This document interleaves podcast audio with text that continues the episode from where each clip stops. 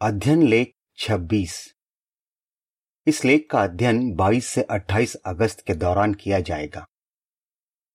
विषय यहुआ का प्यार दिलाए डर पर जीत। ये लेख भजन 118 के 6 पर आधारित है, जहाँ लिखा है यहुआ मेरी तरफ़ है, मैं नहीं डरूँगा। गीत 105 परमेश्वर प्यार है। एक झलक। कई बार डर की वजह से हम खतरों में पड़ने से बच सकते हैं। लेकिन कभी कभी शैतान इसी डर का फ़ायदा उठाकर हमें सही फैसला लेने से रोक सकता है। इस लेख में हम जानेंगे कि अगर हमें यकीन होगा कि यह हमारे साथ है और वो हमसे प्यार करता है तो हम अपने डर पर काबू कर पाएँगे। पैराग्राफ एक सवाल।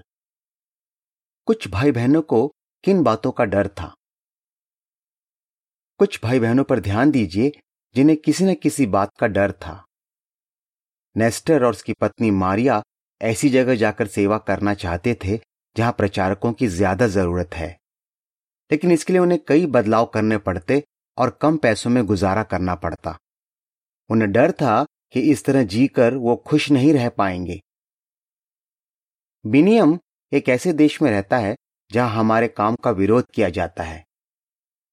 जब वो एक साक्षी बना तो उसे डर था कि एक दिन उस पर भी जुल्म किए जाएँगे।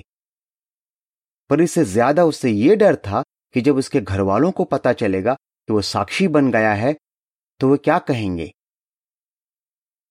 वेलरी को कैंसर हो गया था और वो बहुत तेज़ी से उसके शरीर में फैल रहा था। वो एक ऐसे डॉक्टर को ढूँढने की बहुत कोशिश कर रही थी जो बिना खून के उसका इलाज कर सके। उसे डर था कि अब वो ज़्यादा दिन नहीं जी पाएगी। पैराग्राफ दो। सवाल। हमें अपने डर पर क्यों काबू करना चाहिए? हमें से कई लोग ऐसे हालात का सामना करते हैं और हमें डर लगता है। पर अगर हम अपने डर पर काबू ना करें तो हम गलत फैसले ले सकते हैं। इससे यहुआ के साथ हमारा रिश्ता भी खराब हो सकता है। शैतान भी यही चाहता है। वो ये भी चाहता है कि हम डर के मारे प्रचार करना छोड़ दें और यहुआ की दूसरी आज्ञाएँ भी ना माने। वो बहुत दुष्ट है और उसके पास बहुत ताकत है। फिर भी हम उसके झांसे में आने से बच सकते हैं। वो कैसे? पैराग्राफ तीन, सवाल। हम अपने डर पर कैसे काबू कर सकते हैं? हमें पक्का यकीन रखना चाहिए कि यहुआ हमसे प्यार करता है और वो हमेशा हमारा साथ देगा। तब हम शैतान के झांसे में नहीं आएँगे और डरेंगे नहीं। जरा भजन 118 के रचयिता के बारे में सोचिए। उसने कई मुश्किलों का सामना किया। उसके बहुत से दुश्मन थे और उनमें से कई तो बड़े बड़े लोग थे। आयत नौ और दस। वो बहुत परेशान था। आयत तेरह। और एक बार तो यहुआ ने उसे फटकार भी लगाई, आयत अठारह। लेकिन वो जानता था कि यहुआ उससे प्यार करता है और वो कभी उसका साथ नहीं छोड़ेगा। इसलिए उसने कहा, मैं नहीं डरूँगा। उसे पूरा यकीन था कि चाहे जो हो जाए यहुआ हमेशा उसकी मदद करेगा। पैराग्राफ चार। सवाल। जब हमें यकीन होगा कि परमेश्वर हमसे प्यार करता है तो हम किन बातों के बारे में सोचकर नहीं डरेंगे? यहोवा हमें से हरेक से प्यार करता है। जब हमें इस बात का पक्का यकीन होगा तो हम अपने डर पर काबू कर पाएँगे। हम परिवार की जरूरतों के बारे में सोचकर नहीं डरेंगे। दूसरे लोगों से नहीं डरेंगे और हमें मौत से भी डर नहीं लगेगा। जिन भाई बहनों के बारे में हमने शुरू में बात की, उन्हें भी इस बात का यकीन था कि यहुआ उनसे प्यार करता है। इसी वजह से वो अपने डर पर काबू कर पाए। परिवार की जरूरतों के बारे में सोचकर। पैराग्राफ पाँच, सवाल। एक मुखिया को किस बात की चिंता हो सकती है? यहुआ चाहता है कि एक मुखिया अपने परिवार की अच्छी तरह देखभाल करे। हो सकता है हाल में हुई महामारी के दौरान आपको यह सोचकर चिंता हुई हो कि कहीं आपकी नौकरी न छूट जाए।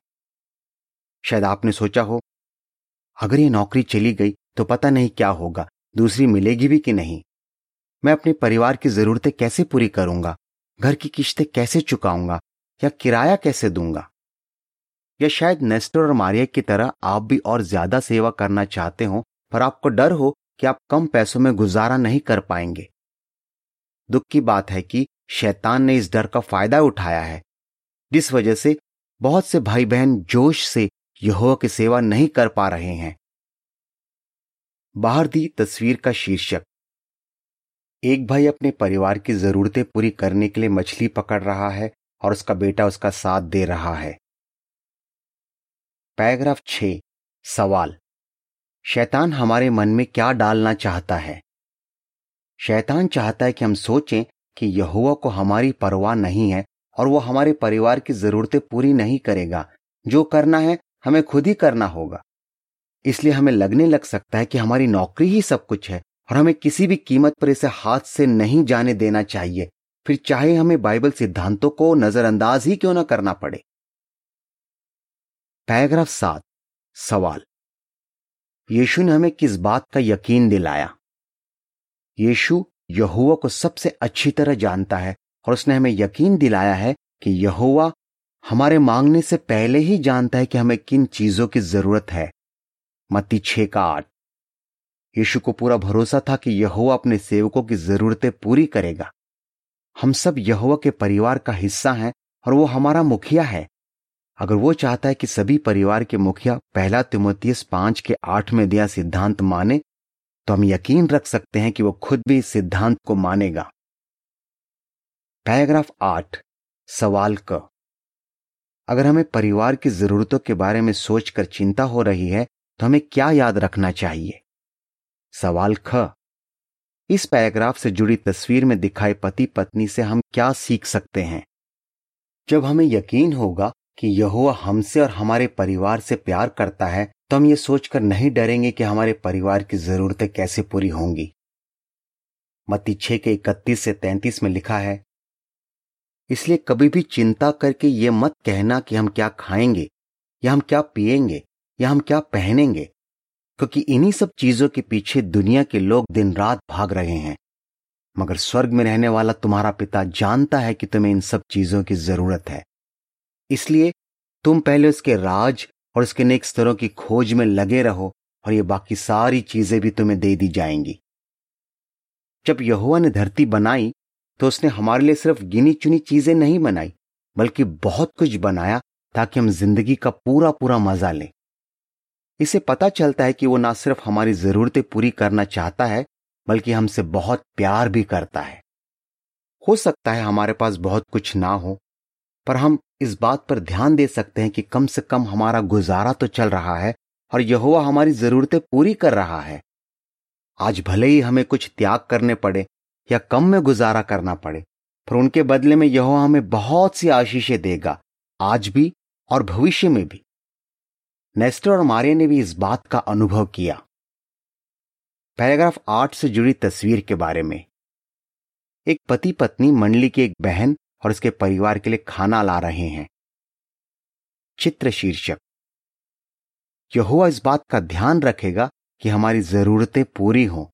शायद वो भाई बहनों के ज़रिए हमारी मदद करे। पैराग्राफ नौ। सवाल। नेस्टर और मारिया से आप क्या सीख सकते हैं? नेस्टर और मारिया कोलंबिया में रहते हैं। उनका एक अच्छा घर था और एक अच्छी खासी नौकरी थी। वो बताते हैं, हम सोच रहे थे कि हम अपनी कुछ चीज़ें बेच देंगे और एक ऐसी जगह जाकर सेवा करेंगे जहाँ प्रचारकों की ज़्यादा ज़रूरत है। पर हमें डर था कि कम में गुजारा करना मुश्किल होगा और हम खुश नहीं रह पाएँगे। लेकिन फिर उन्होंने इस बारे में सोचा कि यहोवा ने अब तक उनके लिए क्या क्या किया है और वो उनसे कितना प्यार करता है। इस तरह वो अपने डर पर काबू कर पाए। उन्हें यकीन हो गया कि यहोवा उनकी हर ज़रूरत पूरी करेगा। इसलिए उन्होंने अपनी नौकरी छोड़ दी, अपना घर बेच दिया और कोलंबिया में ही ज़्यादा ज़रूरत वाली जगह जाकर सेवा करने लगे।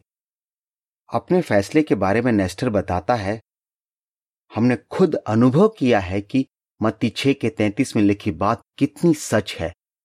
हमें कभी किसी चीज़ की कमी नहीं हुई। अब हम दोनों पहले से ज़्यादा खुश हैं। दूसरे लोगों के बारे में सोचकर। पैराग्राफ दस, सवाल। इंसान इंसान से क्यों डरता है? जब से आदम हवा ने बगावत की तब से इंसान एक दूसरे पर जुल्म करते आए हैं। अधिकारी दूसरों पर रौब जमाते हैं, अपराधी खून खराबा करते हैं, स्कूल में बच्चे दूसरों को परेशान करते हैं और उन्हें डराते धमकाते हैं। कुछ लोग तो अपने परिवार वालों को ही मारते पीटते हैं। यही वजह है कि अब इंसान इंसान से डरने लगा है। आइए जाने कि शैतान इस डर का कैसे फ़ायदा उठाता है। पैराग्राफ 11 और 12 सवाल। शैतान किन तरीकों से हमारे मन में इंसानों का डर बिठाने की कोशिश करता है? शैतान चाहता है कि हम इंसानों से इतना डर जाएँ कि प्रचार करना बंद कर दें और यहोवा की दूसरी आज्ञाएँ मानना भी छोड़ दें। वो सरकारों के ज़रिए हमारे काम पर रोक लगा देता है और हम पर जुल्म करता है। वो लोगों के ज़रिए साक्षियों के बारे में अफवाहें फैलाता है, जिनमें से कुछ तो सरासर झूठ होती हैं। ये बातें सुनकर दूसरे शायद हमारा मज़ाक उड़ाएँ या फिर हमें मारे पीटें। ये कोई नई बात नहीं है। यीशु के चेलों के साथ भी ऐसा ही हुआ था। शैतान एक और तरीके से हमारे मन में डर बिठाने की कोशिश करता है। कुछ लोग ये सोचकर इतना नहीं डरते कि उन्हें मारा पीटा जाएगा, जितना ये सोचकर कि अगर वो साक्षी बन जाएँगे तो उनके घर वाले क्या कहेंगे। यही डर उन्हें खाए जाता है। वो अपने रिश्तेदारों से बहुत प्यार करते हैं और चाहते हैं कि वो भी यहोवा के बारे में सीखें। पर जब वो यहोवा और यहोवा के साक्षियों के बारे में बुरा भला कहते हैं तो उन्हें बहुत तकलीफ़ होती है। मगर कई बार ऐसा हुआ है कि जिन रिश्तेदारों ने पहले विरोध किया था, वो बाद में साक्षी बन गए। लेकिन अगर हमारे घर वाले हमसे सारे नाते तोड़ लें तो हमें क्या बात याद रखनी चाहिए? पैराग्राफ तेरह, सवाल। अगर हमारे घर वाले हमसे नाता तोड़ लें तो हमें किस बात से हिम्मत मिल सकती है? भजन 27 के दस में लिखी बात से हमें बहुत हिम्मत मिल सकती है। वहाँ लिखा है, चाहे मेरे माता पिता मुझे छोड़ दें, फिर भी यहोवा मुझे अपना लेगा। चाहे कोई हमारा साथ दे या ना दे, यहोवा हमेशा हमारा साथ देगा। वो हमसे बहुत प्यार करता है, और अगर हम उसके वफादार रहे तो वह हमें ढेरों आशीषें देगा और इतने अच्छे से हमारा ख्याल रखेगा जितना कि हमारे घर वाले भी नहीं रख पाते। वो हमारी हर ज़रूरत पूरी करेगा और हमें मन की शांति देगा। हम खुश रह पाएँगे और हमारा उसके साथ एक अच्छा रिश्ता होगा। बिनियम ने भी ऐसा ही महसूस किया। पैराग्राफ चौदह, सवाल, आप बिनियम से क्या सीख सकते हैं? बिनियम अच्छी तरह जानता था कि उसके देश में यहोवा के साक्षियों पर जुल्म किया जा रहा है। फिर भी वो एक साक्षी बन गया। उसने याद रखा कि यहोवा उससे बहुत प्यार करता है। इस तरह वो अपने डर पर काबू कर पाया। वो बताता है, मैंने नहीं सोचा था कि मुझ पर इतने जुल्म किए जाएँगे, पर सरकार के विरोध से ज़्यादा मुझे इस बात का डर था कि मेरे अपने घर वाले मेरा विरोध करेंगे। मेरे पापा यहोवा के साक्षी नहीं है और मुझे डर था कि जब उन्हें और बाकी सबको पता चलेगा कि मैं साक्षी बन गया हूँ तो वो सोचेंगे कि मैंने अपनी ज़िंदगी बर्बाद कर ली है और मैं किसी काम का नहीं हूँ। लेकिन उसे पूरा यकीन था कि यहोवा जिनसे प्यार करता है, उनका हमेशा ख्याल रखता है। वो बताता है, मैंने उन भाई बहनों के बारे में सोचा जो पैसों की तंगी झेल रहे थे, जिनके साथ भेदभाव हुआ था और जिन पर भीड़ ने हमला किया था। यहोवा ने उन्हें छोड़ा नहीं, बल्कि उनकी मदद की। मैं जानता था कि अगर मैं भी यहोवा का वफादार रहूँ तो वो मुझे भी आशीष देगा। मुझे कई बार गिरफ़्तार किया गया और बुरी तरह मारा पीटा गया, पर यहोवा ने हमेशा मेरी मदद की। उसने हर पल मेरा साथ दिया।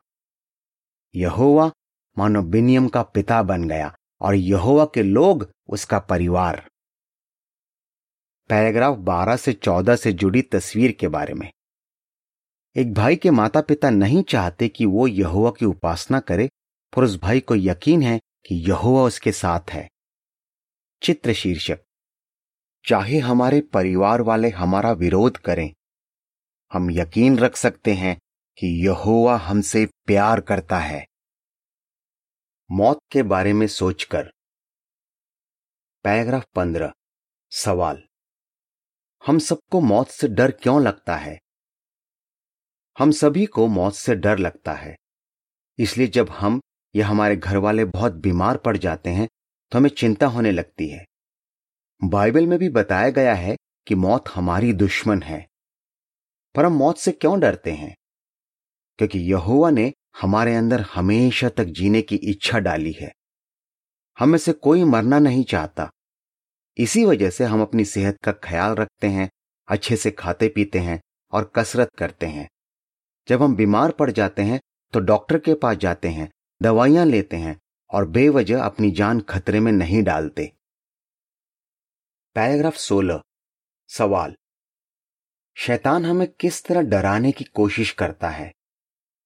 शैतान जानता है कि हम सबको अपनी जान बहुत प्यारी है। उसका दावा है कि अपनी जान बचाने के लिए हम कुछ भी करने को तैयार हो जाएँगे। यहुआ के साथ अपनी दोस्ती भी तोड़ देंगे। ये सरासर झूठ है। लेकिन शैतान के पास हमें मार डालने की ताकत है, इसलिए वो हमें डराने की कोशिश करता है ताकि हम यहोवा को छोड़ दें। इब्रानियों दो का चौदह और पंद्रह। कई बार वो कुछ लोगों या सरकारों के ज़रिए हमें डराता, धमकाता है कि अगर हमने यहोवा की सेवा करना नहीं छोड़ा तो हमें मार डाला जाएगा। या अगर कभी हम बहुत बीमार पड़ जाएँ तो वो डॉक्टरों या हमारे परिवार वालों के ज़रिए हम पर दबाव डाल सकता है कि हम जान बचाने के लिए खून चढ़वा लें या कोई ऐसा इलाज करवा लें जो बाइबल के हिसाब से गलत है। पैराग्राफ सत्रह, सवाल। रोमियो आठ के सैंतीस से उनतालीस के मुताबिक हमें मौत से क्यों नहीं डरना चाहिए? हमें से कोई भी मरना नहीं चाहता।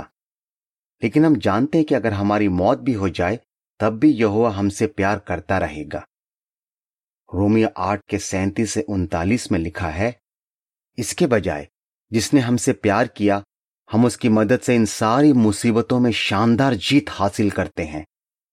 क्योंकि मुझे यकीन है कि ना तो मौत, ना ज़िंदगी, ना स्वर्गदूत, ना सरकारें, ना आज की चीज़ें, ना आने वाली चीज़ें, ना कोई ताकत, ना ऊंचाई, ना गहराई, ना ही कोई और सृष्टि हमें परमेश्वर के उस प्यार से अलग कर सकेगी, जो हमारे प्रभु मसीह यीशु में है। जब यहुआ के दोस्तों की मौत हो जाती है तो वो उन्हें भूलता नहीं है। वो उसकी याद में महफूज रहते हैं, और वो उन्हें दोबारा जीवन देने के लिए तरस रहा है।